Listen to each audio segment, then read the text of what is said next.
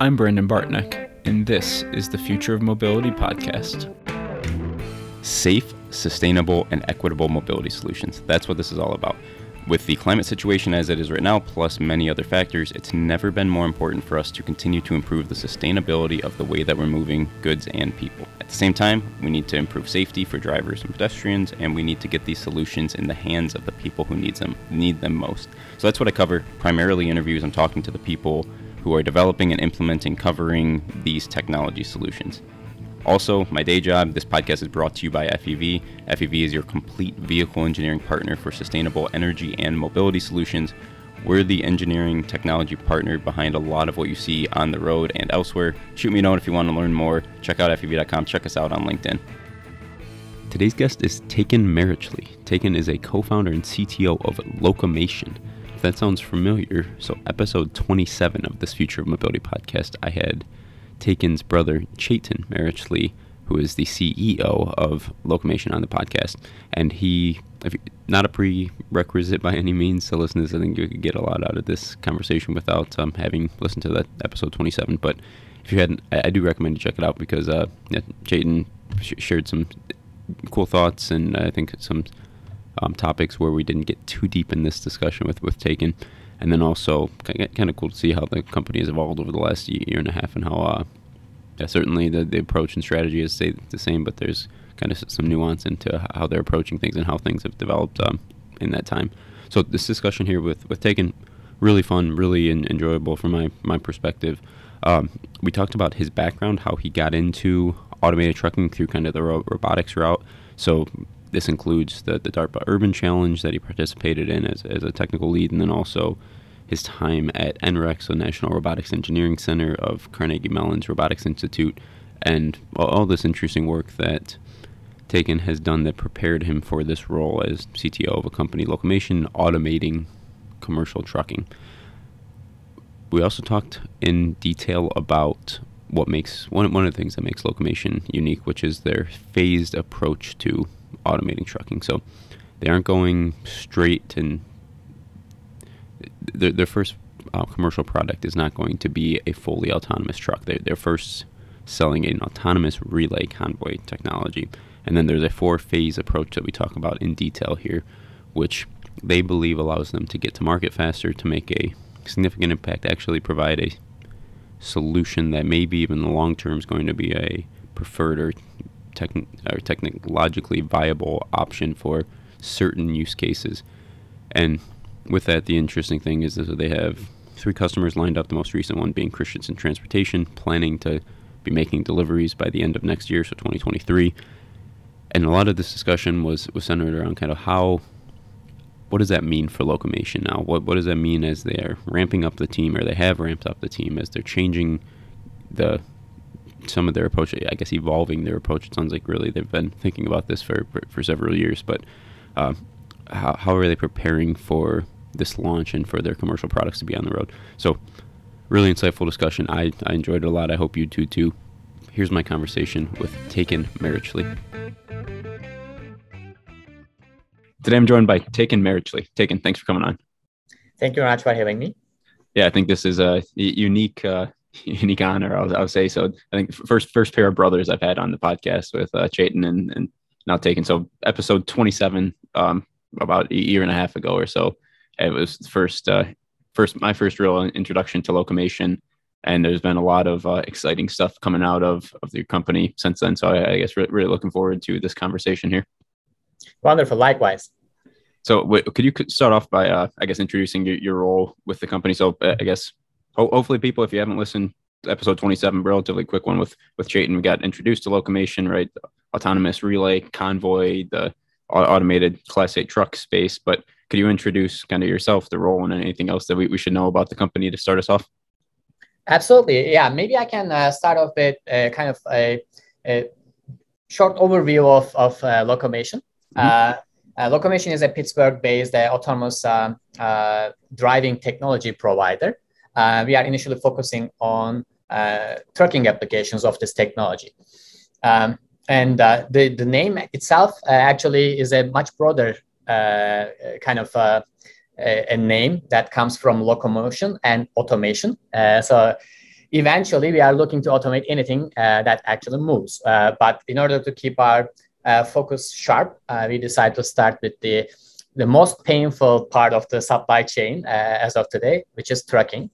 That made the most sense. Um, so as for myself, um, I'm Tekin Meriçli, one of the co-founders and the CTO of Locomation. Uh, I'm a roboticist, and by training, I'm a computer scientist and, and an expert in intelligent robotics. So my uh, background in robotics uh, goes back about 20 years now, and my background in computer science and, and computer programming goes back uh, 30 years. So um, I grew up in Turkey. I was born and raised uh, in Istanbul. Uh, and uh, the first time I came to the US uh, was in 2005. I came as a master's student at the University of Texas at Austin uh, to the computer science department. And um, uh, throughout my academic studies, including my master's, of course, starting with my, my undergrad studies, but into my master's as well, it has always been around uh, robotics. Essentially, starting with computer science, okay, it's great to, to write some code and, and see the out, uh, output of it on a screen, but it's a whole different thing to see the actual output of it in the physical world through some, some robotic actions. So that's what uh, drew me into, into robotics in the first place. And when I was at UT uh, Austin, uh, I continued my studies on different types of uh, robotics applications, ranging from uh, robot uh, soccer, a, a, team of robots playing soccer against each other, which is a very difficult and interesting problem to um, uh, building intelligent wheelchairs for disabled and elderly uh, to uh, the actual DARPA Urban Challenge as well. So I was uh, one of the technical leads in the DARPA Urban Challenge entry of the UT Austin team. And 2006-7 timeframe, that's when I first actually sat behind the steering wheel that turns by itself. Uh, partly because of the stuff that I actually uh, programmed. So uh, that was amazing. And that's what got me into particularly autonomous driving related um, activities as well. And, um, and then uh, again, throughout my PhD, I continued working on a bunch of interesting other uh, mobile robot applications. Um, I first came to Carnegie Mellon as a, um, a visiting scholar. And then uh, the professor I worked with here decided to become my uh, PhD co-advisor. Thank, uh, thank you very much to her again. And then I finished my PhD under her uh, co-supervision, and then pretty much got an offer from uh, the Robotics Institute as a postdoctoral researcher. So I spent a, a, year as a postdoc at the Robotics Institute, did a, a half year postdoc at the Human Computer Interaction Institute, and then I transitioned to the National Robotics Engineering Center of the Robotics Institute as initially a, uh, a senior robotics engineer and then uh, moved my uh, way up to a special faculty uh, commercialization specialist track, where I was overseeing a bunch of um, high profile projects. I was part of the autonomy group there as well. And uh, we uh, our day job used to be essentially automating things uh, bringing autonomy solutions to different problems. That could be a department of defense related problem that could be an industry problem mining agriculture etc uh, so uh, we touched on a bunch of interesting uh, systems and robots. Uh, ground vehicles, single ones and multi-robot uh, ones, convoys, uh, flying things. with a collaboration with Sikorsky, for instance, we built some autonomous co-pilot systems, um, aerial vehicle, ground vehicle coordinations, etc., etc. So I had a blast and I learned a lot and uh, uh, I stayed there until 2008, late 2018, and then uh, we started Locomation, uh, and then now um, I'm focusing all that knowledge and energy into uh, what we do at Locomation in commercializing automated driving technologies for the trucking industry. Cool. Yeah, and I think there's a, there's a lot to discuss about discuss about what Locomation is doing. But a, a couple back uh, questions on your background. So first of all, thank you for for sharing. I think that's a you know a fascinating ro- robotics background. You've done some some really cool things throughout start your time. I guess I want to ask you the DARPA Urban Challenge. So right, you uh, right, it's the DARPA the Grand Challenge one, Grand Challenge two, and then the Urban Challenge really kicked off this whole push into the autonomous. And it, it seemed so. I've I know you probably guess guess looking at me. I was still in, in whatever high school, junior high at, at the time, so I wasn't wasn't actively involved by any means. But uh, the it seemed like this was kind of the first time that the robotics community, all these people who are you know special specialists in the computer programming and turning that into actuation and mechatronic type systems turned to the mobility, the transportation problem, and tried to figure out, okay, how can we actually make a, a big impact here? What, what was that like for for you as being a technical lead um, at, at Texas. What, what was that experience like for you? Yeah, maybe actually uh, we should uh, cover that background a bit a bit broader because um, autonomous driving as a research problem has been around for a very very long time. Uh, we even have uh, prototypes from literally like uh, I don't know 70s and 80s at, at Carnegie Mellon, and hmm. uh, the first kind of hands-off across the country driving was done in early 90s uh, at Carnegie Mellon as well. So that was way before uh, the DARPA challenges uh, kicked off. But, but what the uh, DARPA challenges did was to focus all that um, uh, ambition and, and excitement and energy around a very well-defined uh, problem. Initially with the DARPA Grand challenges on driving along a kind of desert uh, road, uh, no traffic rules or whatnot, but just autonomous driving from point A to point B while avoiding obstacles and such uh, along the route. And in 2007, with the DARPA Urban Challenge, a bunch of additional uh, rules uh, got injected in the form of, well, traffic, right? So now you are supposed to drive autonomously in traffic, uh, obeying traffic laws, making sure that you don't collide with any other road users, pedestrians, etc., etc. So that pretty much focused everyone's attention to this more popular uh, version of autonomous driving. But, but, in the military context and such, that has been studied uh, for decades. Um, and as for my personal experience, of course, it, it was amazing. I mean, that that's the kind of bleeding edge that that everyone uh, dreams of, and I was there. Uh, so uh, we were um, essentially putting the system together. back then, of course, I'm talking about 17, uh, 15, 17 years ago now, um, uh, when I first started doing th- those things. Uh, these kind of open source available uh, software was not around. Um, uh, the, the community was just kind of forming uh, early days of, of that kind of internet forums and all that stuff as well. So a lot of the things that we did needed to be done and engineered from scratch. we did not have a good kind of bootstrap point. Uh, of course, all those laser sensors and such super expensive. We were carrying them around with, with uh, like being very careful, uh, knowing that the sensors that we are carrying around is more expensive than the vehicle itself, etc. So that was all a very interesting experience. But of course, the, the first time you see that vehicle uh, kind of moving by itself and the steering wheel turning by itself, it's it's an amazing uh, feeling. and also knowing that it is happening because you actually contributed to that uh, as part of the team. Uh, your code is actually running on that device, uh, or your algorithms, your engineering work is kind of in action. it is a whole different experience. It's super, super exciting.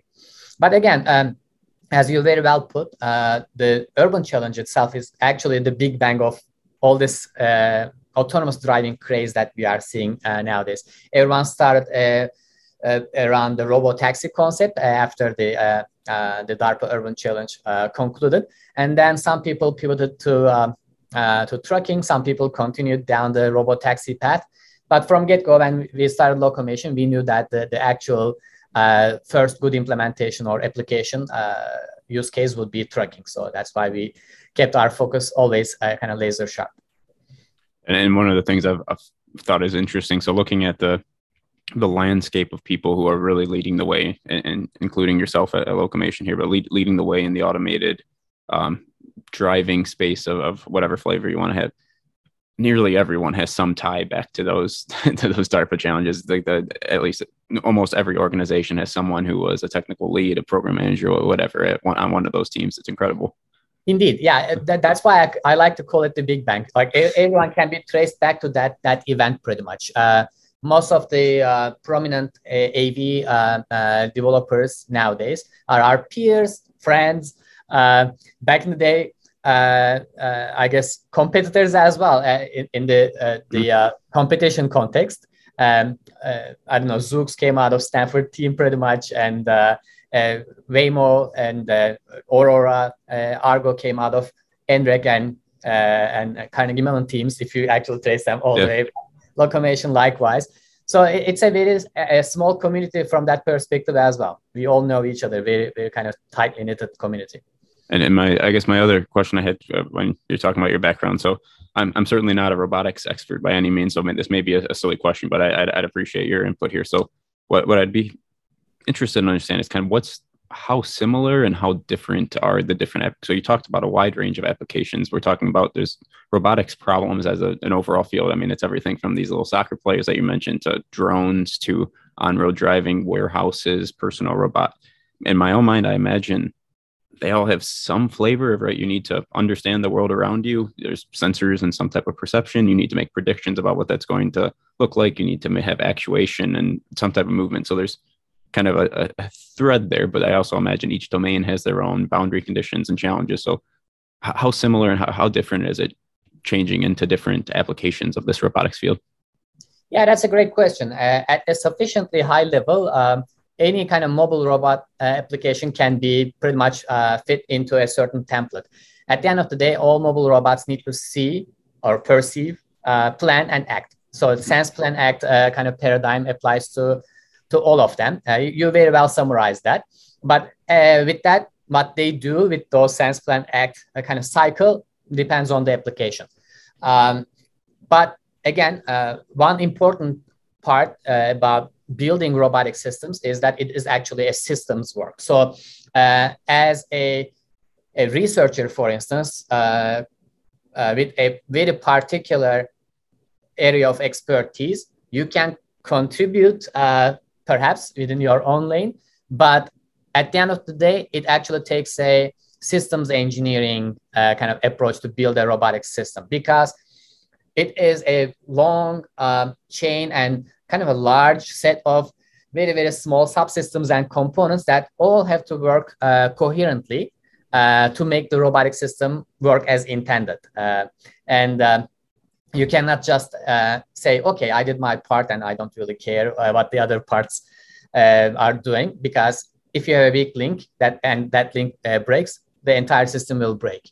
Um, again, my personal uh, experience and and uh, to a certain extent, I guess blessing has been that I've been part of very small teams in my past, in my academic ca- career and and to a certain extent the professional career as well.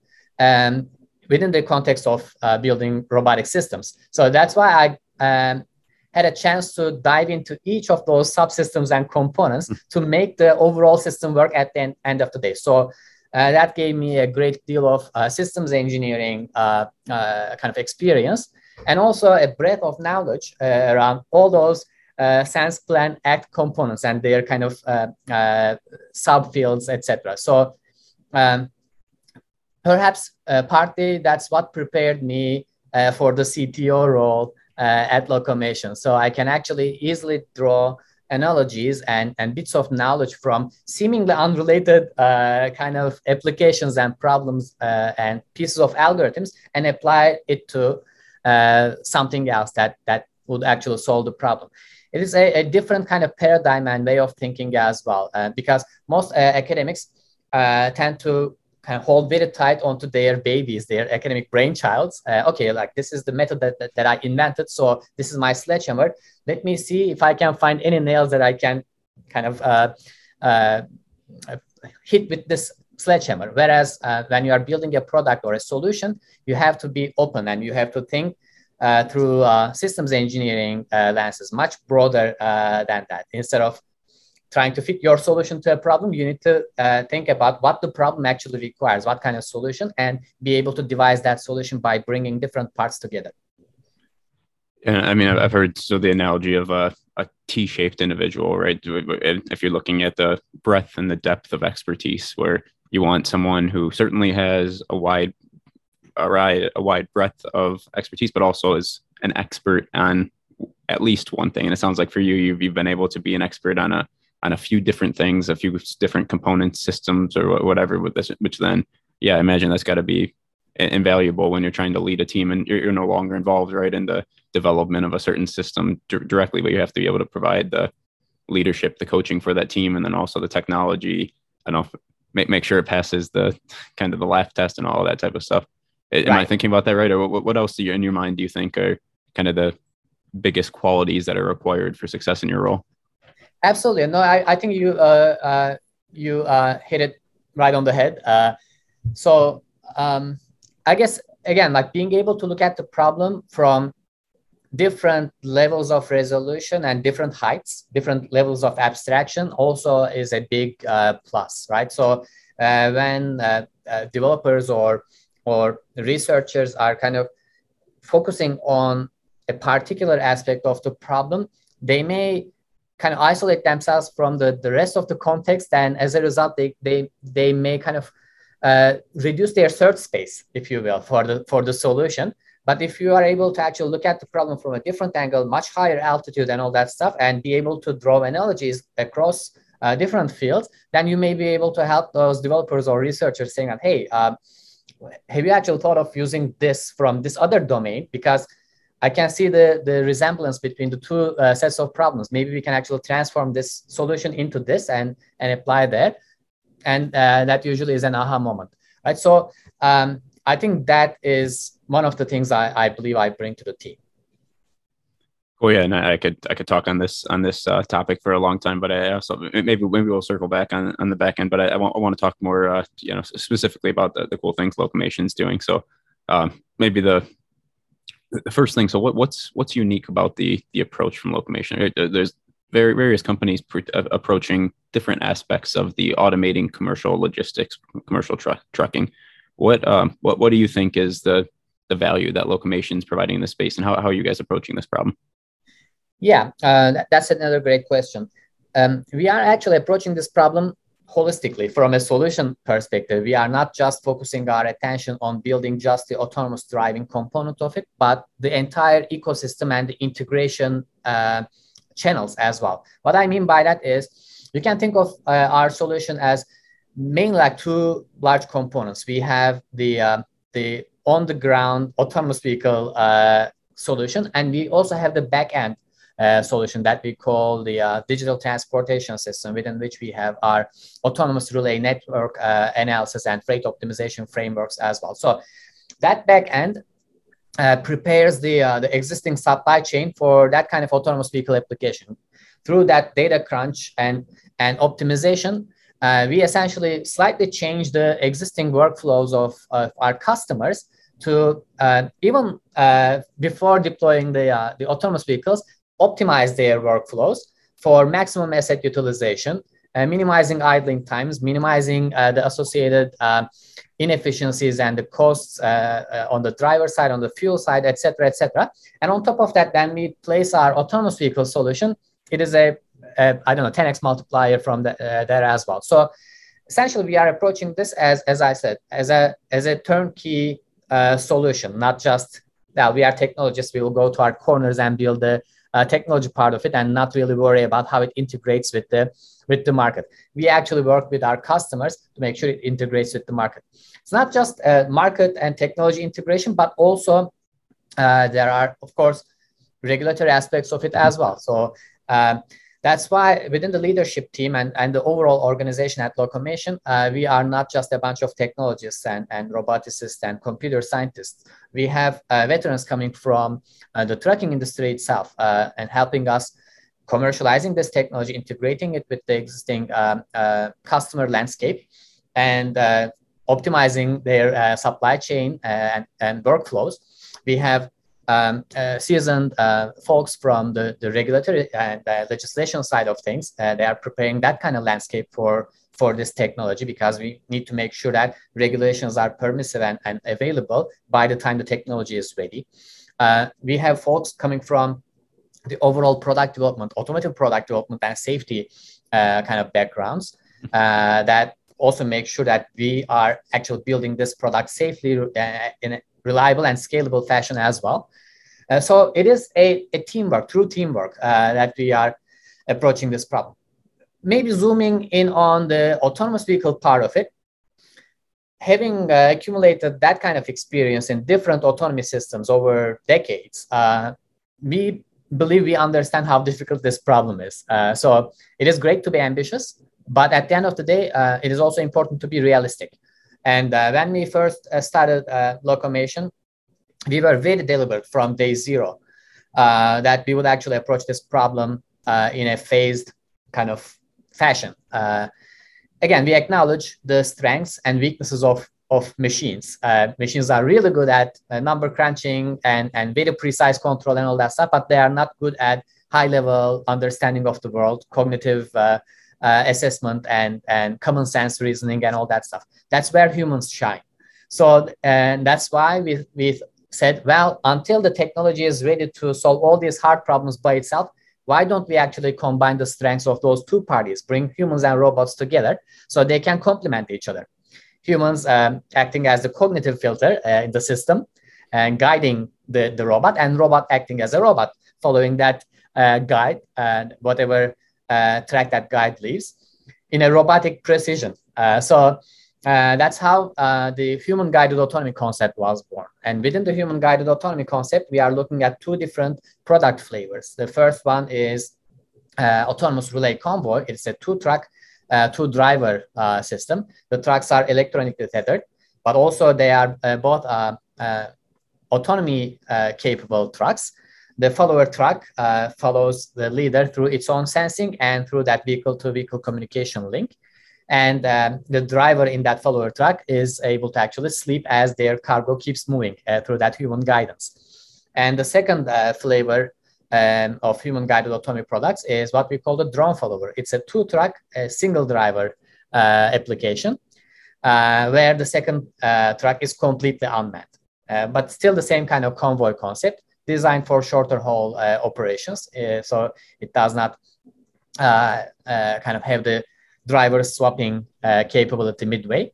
Uh, but otherwise, pretty much the same concept.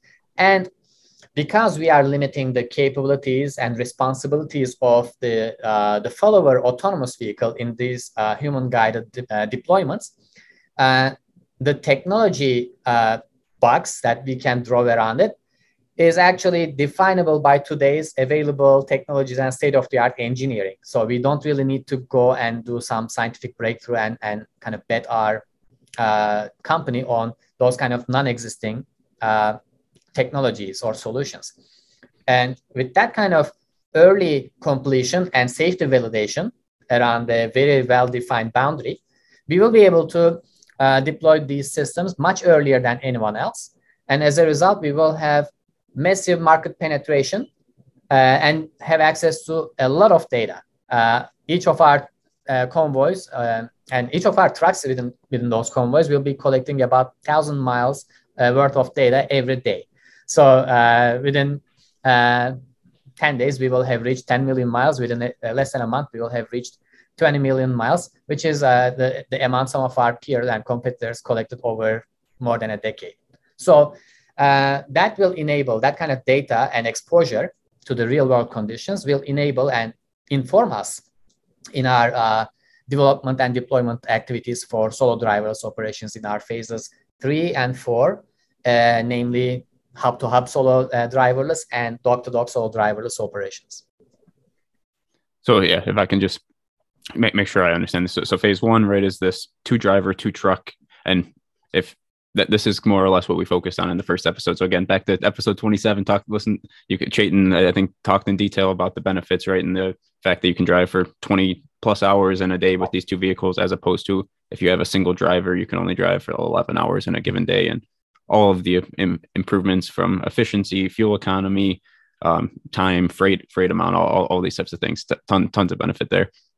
What we didn't get into and where I'm hoping to talk, talk in more detail is, I guess, also the production like the, i mean we're a year and a half later so the commercialization now is in a different place and we have you know ex- exciting uh, contract announcement with uh, christensen. Is your third third big customer here um, and then also these these next phases. So but just real quick so that's phase one. Phase two you said is so that same thing but you remove the back driver so it's two trucks driving so the back truck completely autonomous follower. And then the next phases you said were uh, completely or short or oh yeah. Depot to depot type uh middle mile type transportation and then door to door right? Right. So uh, again um, another important thing to highlight here is that this phased approach does not necessarily mean it's like a, a rocket booster kind of approach where we drop one phase when, when we switch to the other phase. This is actually a product portfolio because we envision even when we solve uh, level four dock-to-dock operation, uh, we will still be deploying in certain routes our um, uh, autonomous relay convoy and drone follower uh, convoy solutions. And it's all about um, uh, creating additional um, capacity for our customers and the shippers and, and carriers, etc. So it's all about improving asset utilization through autonomy and through that kind of backend planning as well. Uh, so how we will achieve that 20 plus hours of uptime uh, is through again uh, proper planning and and re-engineering of the entire supply chain through those two components the digital transportation system co- component and uh, the autonomous vehicle component. Um, because most of the even though the drivers have 14 hours a day in theory because of all the inefficiencies they can utilize on, only seven or eight hours of that driving and generating uh, profits and revenue right so in our case through that kind of backend optimization and with the introduction of uh, autonomous driving as well, we will be able to eliminate all those kind of lost hours and maximize uh, the, the actual useful driving time. And uh, in the case of the autonomous relay convoy, that driving time will keep kind of accumulating as the driver is actually sleeping in the second vehicle. So it's even further um, improvement of of asset utilization of the existing assets. We don't really need to inject additional assets to the equation uh, either. Of course, there's room for that, but even starting with the existing asset pool, we can just uh, utilize them a lot better and generate a lot of value for our customers. Yeah, I appreciate that. And the, the uh, I'll, I'll, link to this in the, in the show notes, but the announcement with Christensen uh, Transportation. So one, one of the things, or the one thing that stood out to me the, the most significantly, so you it says in here the expectation this could quadruple bottom line profit, which yeah, we're not talking about uh, there's a bunch of incremental improvements, right? As, as you're, you're talking about here, but then that add add up for this force multiplier, which uh, at least uh, from, from what's being said up front has the potential to have is a, a game changer potentially on the business model side. Absolutely, absolutely. And again, uh, there is a lot of interesting kind of hidden details as well, right? So of course, when we talk about autonomy, the natural things uh, that come to mind are about driver-related costs. Of course, in the trucking uh, industry, driver-related costs are the largest cost items. Uh, and through autonomy, we can actually address that problem.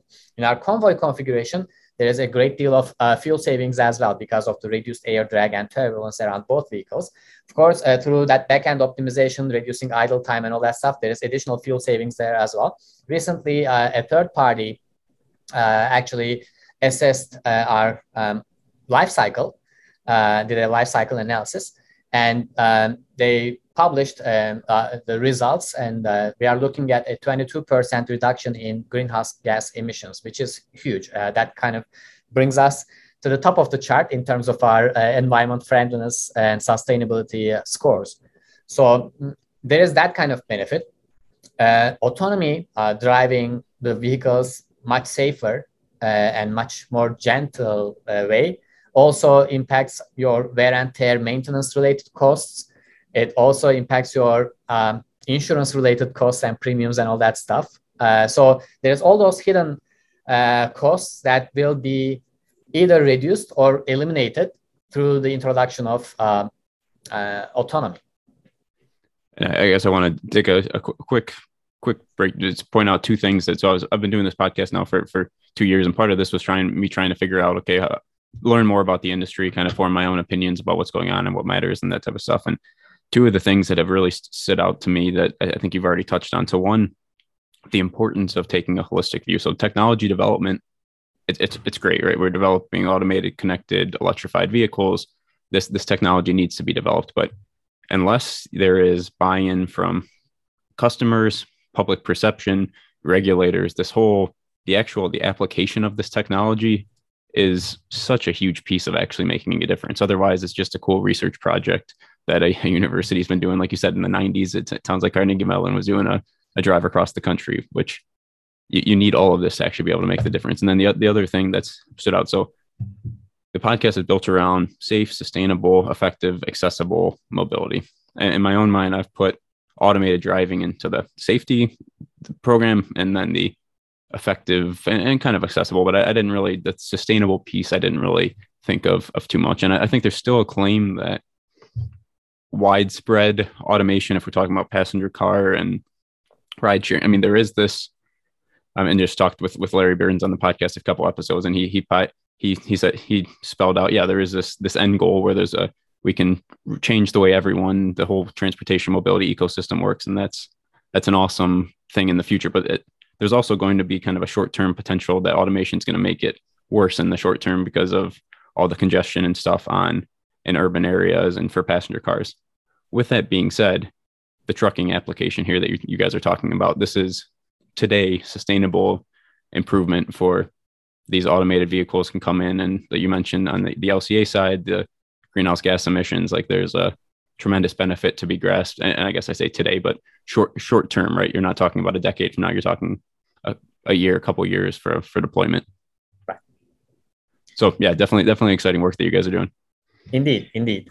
So the next uh next question I wanted to ask you. So the transition from and yeah, hopefully I don't offend you with the the, the, the term here, but I, have thought of a lot of these these companies as kind of research companies for for some time, right? And then now you're transitioning to being a true product company. You're selling.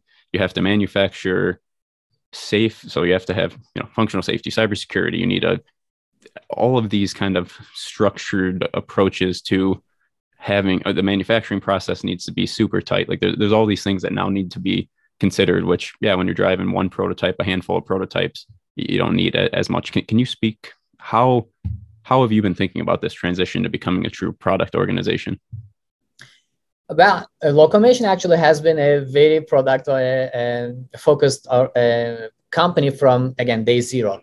So that's why we also uh, started with uh, the uh, tracking application instead of starting with robot taxis and then pivoting to uh, tracking because we uh, did our due diligence, we did our uh, market analysis, identified pain points. Again, it's not just like I have a solution, let me go and solve the problem that I would like to solve. Uh, it is about what kind of problem exists in the market and what we can do about that. So we did it uh, pretty much like backwards uh, and uh, identified the problem in the form of driver shortages, increasing driver shortages, increasing asset underutilization, increasing um, uh, demand uh, we all have Amazon accounts. We are clicking on uh, some virtual buttons and expecting things to pop up on our um, doorstep. Uh, but those things actually, 70% of those things uh, uh, spend some time in the back of a truck. So um, we did all that analysis to um, identify the best entry point uh, that will actually address today's pain points uh, and be a real painkiller instead of being just a vitamin, like a convenience. Right? So from that perspective, Locomation has been a very product-oriented and solution-oriented uh, company from get-go.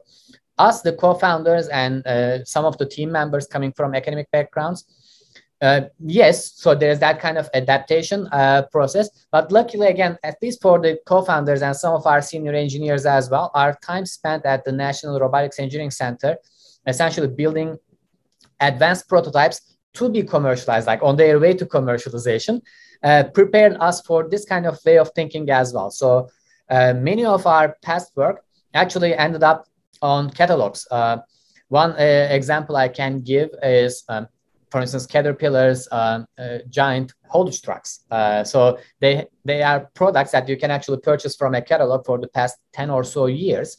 They've like transported billions of tons of earth autonomously. And Caterpillar and uh, actually collaborated on that project. So we played a role in the commercialization of that technology. Same goes for John Deere in certain agricultural applications, automated tractors, automated harvesters, uh, uh, kind of grain quality uh, inspection elements, etc., etc. Uh, some of those are already uh, products that you can actually purchase from a catalog. And again, um, at, at the uh, National Robotics Engineering Center, that was our day job, taking a concept from much lower technology readiness levels, bringing it up in the TRL scale uh, to an advanced prototype and like pre pre-production uh, kind of stage almost, and then handing it over to the sponsor for further commercialization activities. So now at Locomation, we have to take the last uh, couple of steps ourselves as well. But I think uh, we are very well prepared for that kind that kind of, uh, of operation. And again, we are all supported by uh, industry veterans coming from uh, automotive industry, trucking industry, who know how to build products end to end and uh, how to sell them, how to inject them into the market in a safe and, and scalable way. What's the tough part of this of this transition? So you get to a certain point now. You now you're taking it the last few levels. I'm, I'm sure there's yeah several several challenges. But what what what in your mind? What people not realize is kind of what where the the meat of the, this challenge is uh, over taking these last couple of steps. Yeah, so it actually all boils down to safety and reliability, right? So um, again, building a duct tape prototype and, and demonstrating it one time is something uh, that is actually a relatively easy thing, thing to do. That is one of the things that um, create that, that misconception of, well, automated driving is actually an easy task because especially with the democratization of open source software and available libraries and simulators and whatnot, uh, you can put together a, a kind of a self-driving vehicle prototype in your garage in a couple of weeks. But that does not mean that you can actually deploy it as a reliable and safe and scalable product. So it's all about that uh, additional nines after the dot in the 99% reliability yep. scale. Uh, it's that long tail that you have to deal with. All the uh, wrenches that the real world can throw at you uh, in the form of edge cases and surprises and whatnot that your system should be prepared for. Uh, so it's pretty much that kind of maturity uh, difference between what you would expect from a, a, prototype and what you would expect from a, a, product that is supposed to be on the roads for like 20 hours a day, uh, 365 uh, days a year. So, and how how does this work uh, in? I'm going to want to circle back to, to, safety, but thinking of kind of in, in in the real world. So let's first talk the the the relay con- automated relay convoy. So you get a driver in, in both vehicles. I don't know. Say terrible weather comes up, or there's some some condition that comes up that you realize maybe maybe the system's not going to be able to be trusted. In this, is is this something that you're building into the approach of proactively? You're going to be able to. There's a certain boundary conditions that you're going to check through in the system and try to figure out, hey, can we trust this for automated driving? How how are you going to approach that? Yeah, that's a great question. So um, again, when we are defining the system uh, within the human guided autonomy concept, humans are part of the system. So it's not just the automated uh, trucks, but humans in those trucks are also uh, within the system boundary. And as a result, they play a role in determining whether the system at the moment is within its uh, allowed operational design domain or not. So certain elements of, uh, of that ODD check can be automated uh, but for certain elements that require much higher, again, like cognitive capabilities and, and common sense reasoning kind of uh, uh, abilities, uh, we'll be uh, utilizing the human in the lead driver first of all. And if needed, once the vehicles are brought to a minimal risk condition by pulling over or whatnot, waking up the second driver as well and asking them to essentially continue the rest of the the trip manually or uh, take some other measures depending on the situation. So again, it is it is going to be another human robot uh, kind of collaboration uh, effort when it comes to uh, determining whether we are in the right kind of ODD or not. And how how different then is the, so say, maybe let's take, take a step back and talk, talk about safety case, right? So I know you guys have worked with a third party develop a safety case for for Locomation. Can you speak to can what what is what does this actually mean, kind of in layman's term, right? For uh, uh, how you're defining safety for the vehicle, and then what is, is there anything noteworthy about the way that you guys are approaching this this task of proving that you have a safe system? Yeah. So again, at the top of that that uh, tree uh, of the safety case that you break down into further kind of subcomponents uh, is well the ARC system, the autonomous relay convoy system, should be or shall be acceptably safe, uh, right? Mm-hmm. So and then you break it down into uh, different components. What does it mean to be acceptably safe? And uh, essentially, a safety case is an evidence-based, uh, evidence-backed argument. So you make that claim, uh, and you have to back it with your evidence. And that evidence uh, will be in the form of documentation, rigor, rigor uh, the engine, proper systems engineering and safety engineering processes that you need to follow, and some uh, additional um, statistical data that you show that you've after following all those um, processes and engineering things right, then uh, you test it and, and kind of uh, accumulate enough confidence in that uh, from statistics perspective as well. And then you can say, okay, uh, I actually engineered it right, build it right, I'm operating it right, I'm maintaining it right, and I'm improving it right. So uh, those are kind of the uh, pillars of our of our safety case. Of course, at, at the very bottom of it, the, the foundation of it is our safety culture. So that's one thing that we are building here at Locomation as well. So uh, as our um, uh, chief product and safety officer Steve Kenner would say, um, if we ask like who is responsible for safety at Locomation, if everybody is not raising their hands, then we are doing something wrong. So there is really not single person responsible for it. We are all responsible for it, and that's how it all starts.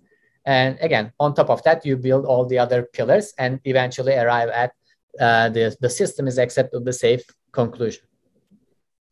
Yeah, and if, if I can paraphrase, let me know if I if I think of this wrong or if you would make any change. But just when I, when I try to think about this myself, it's you're pretty much trying to define okay, what are all the things that could go wrong? How can we address all of these? So, what are the things that we need to be doing at, that collectively are um, exhaustive and they address every aspect of safety? And then you need some proof that you're doing all those types of things, and, and essentially that that comes together to say yes here's this this thing here's this uh, report or whatever this this live report that yes this is a safe system.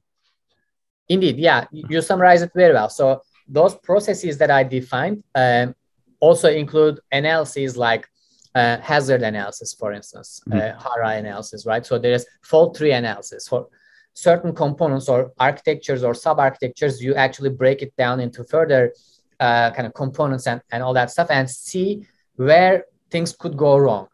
And you essentially um, uh, design some uh, safety tests around that by injecting faults to those locations and see how your system is uh, handling that. You build in uh, redundancy elements to your system, redundancy in sensing, redundancy in computing, redundancy in power, redundancy in actuation as well. Right now, for instance, even our prototype vehicles have uh, dual redundant steering actuators. We are working on building uh, dual redundant um, brake actuators.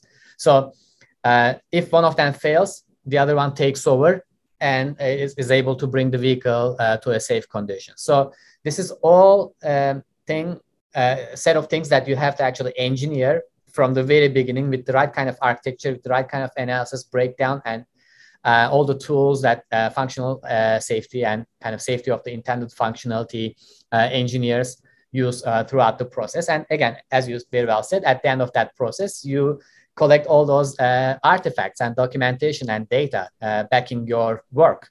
all the results of those um, fault injection tests, durability tests, and and whatnot, and that backs your claims. Yeah, and I mean at the at the high level, safety sounds kind of i mean it's, it's critically important. I don't think anyone's going to ask but it, it, sounds sounds kind of boring but as i've I, oh, the last year or so I've, I've dug more into this. I mean it really is an interesting field and i, I think i mean it, it, makes me think my, my first job at boeing was in process engineering where my job was here's a here's an interior component that i need to be very confident this is going to be really re- released without any quality defects quality defects and obviously it wasn't the same level of rigor and complexity as what we're talking about here but this similar mindset and process was used there in the manufacturing world. And I, I, really enjoyed kind of the, the task of let's break this down, let's us understand, conceptualize it, and then let's actually execute on, on each of these pieces.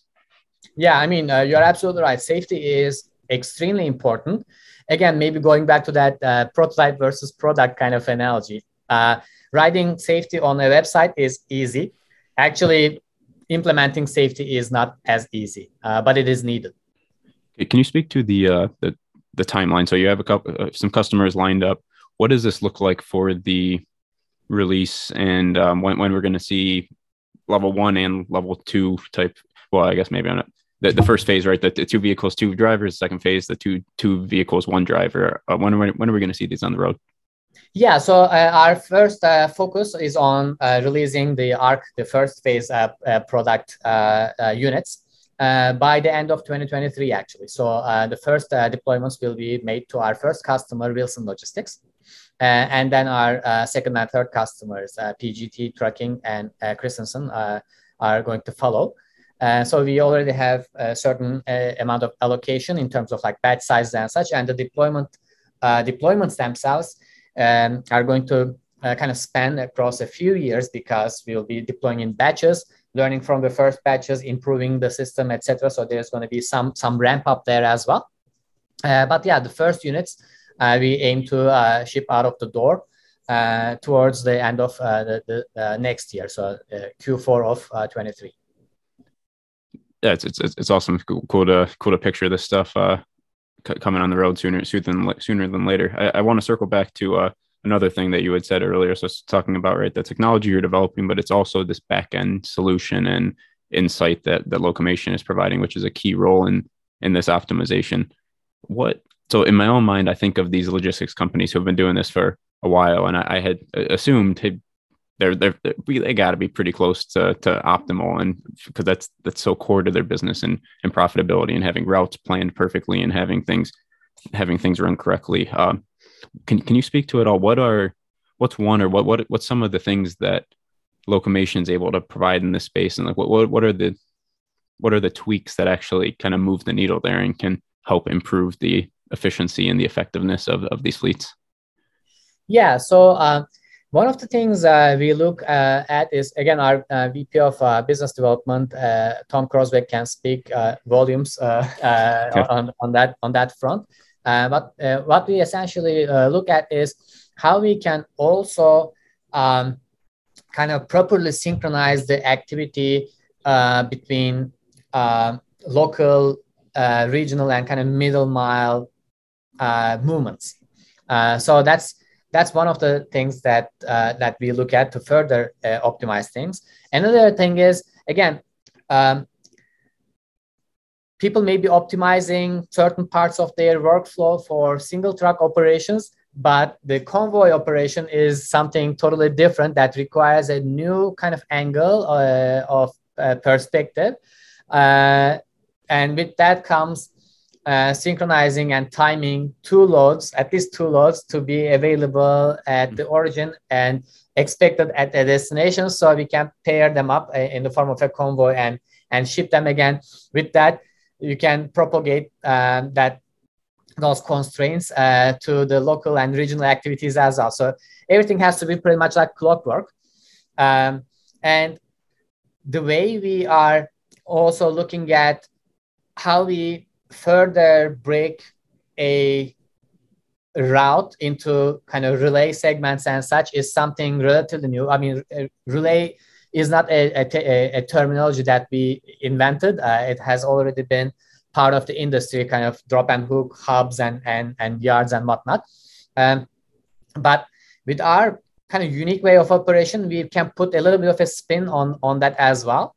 Uh, and even further uh, synchronize activities around uh, around those kind of uh, hub locations. So all those like little little tweaks here and there uh, end up becoming a huge kind of uh, snowball and and providing huge benefits to the to the industry. Because as you know traditionally trucking industry is operating with razor thin margins and anything that you can shave off from here and there actually adds up. I imagine this isn't isn't your priority given the the focus of the company, but these these relay op- operations and the way that you're optimizing this, I, I also think could play a big role in um, sustainable sustainability from a propulsion system perspective. So the utilization of battery electric and or hydrogen or hybrid or what, whatever type of more sustainable um, alternative fuel. I think ha- having this type of, of, of approach where you have these shorter, more defined routes and you have trucks coming together in certain um, hubs and such at certain times could be a big enabler there.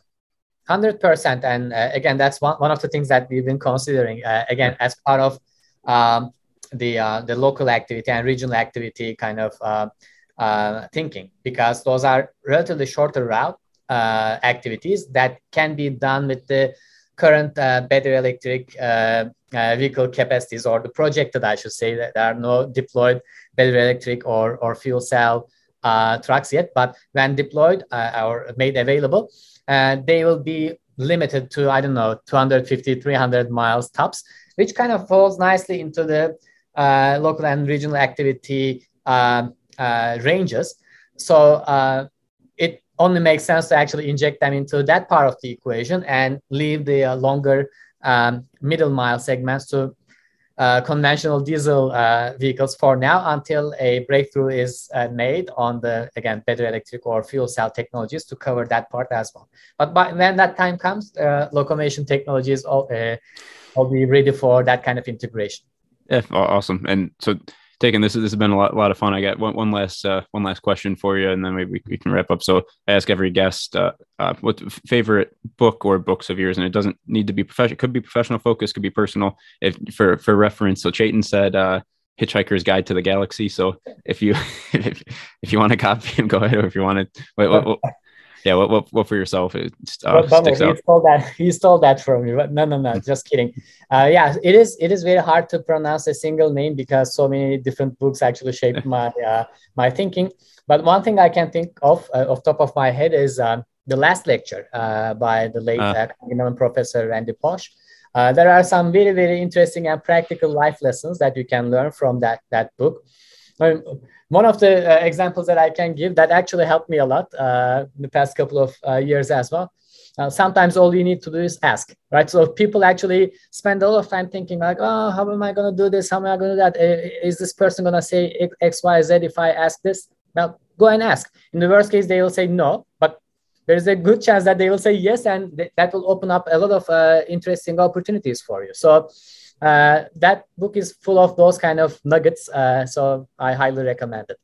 Yeah, and I also think you can. I think it's still on, on YouTube or something if you want to watch that that lecture. So if you're listening to this and you don't want to take the time to go buy a book or whatever, like, yeah, certainly buy the book. But if not, then you can you can pull up YouTube and, and watch that too. I yeah, I, I, haven't seen that in a few years, but definitely was a, a big one for me too.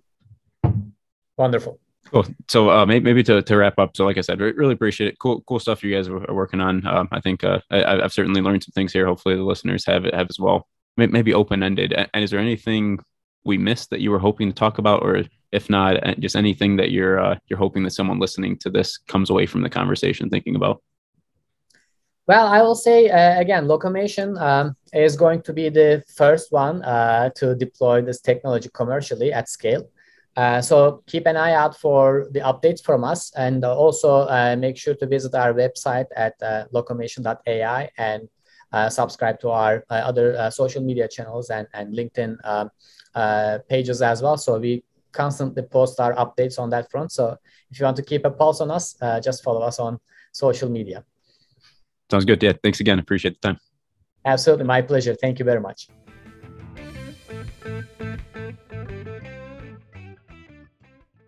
Well, there you have it. I hope you enjoyed that conversation with Tekin Meriçli. So I think uh, I know a lot of things that I, I, left this conversation thinking about, but maybe two two main themes. So the first one is I could have asked questions kind of for for a long time about what uh, Tekin has learned and how he's evolved and what what he thinks it takes to be a technical leader at a company like this in the in the CTO role. So we talked about his diverse background, his, his deep background, and the various components that come together that that make uh, automated trucking a reality. And I think that was a super interesting concept from from my idea and something that I, I think about a good amount in the background as I'm thinking about my own career is kind of what what are those building blocks that ultimately now when when he when someone is, is put in a position a leadership position that enables them to thrive and really do their job really well so I enjoyed the thoughts you shared. Like I said, could I'm sure could have uh, asked and talked with him for a long time on that topic and, and gotten a lot a lot out of it.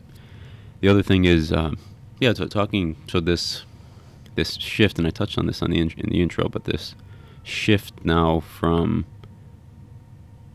really getting it, ha- having products on the road that are driving and you know proof of concept they've had for a while, and they've been evolving into a a more established product um, organization, a, a, company really selling a commercial product, and that sounds may sound relatively simple or a kind of incremental change, but it's it's quite quite a difference as we're talking about safety and reliability, and you know we talked about their safety case and the way that they're approaching proving that their their system is safe, and then that doesn't the manufacturing aspect and, and all of that I think is uh, that, that's where a lot of the challenge is in, in this space, and I think they're yeah, they, seem to be doing some seem to have the right approach to it, and I I, I, uh, I, wish them the best. It's it's definitely a interesting space to watch and an, an exciting space in the automated trucking uh, industry over the next few years here. So, thanks for listening. More to come next week. The Future Mobility Podcast is brought to you by FEV. For more than 40 years, FEV has been a global leader in the development of mobility solutions for the transportation industry. With a team of experts passionate about innovation through the design, development, integration, and validation of turnkey vehicle and propulsion system technologies, FEV is your partner for the development of future mobility solutions. I'm your host, Brandon Bartneck.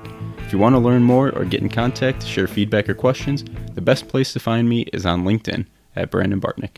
Thanks for listening.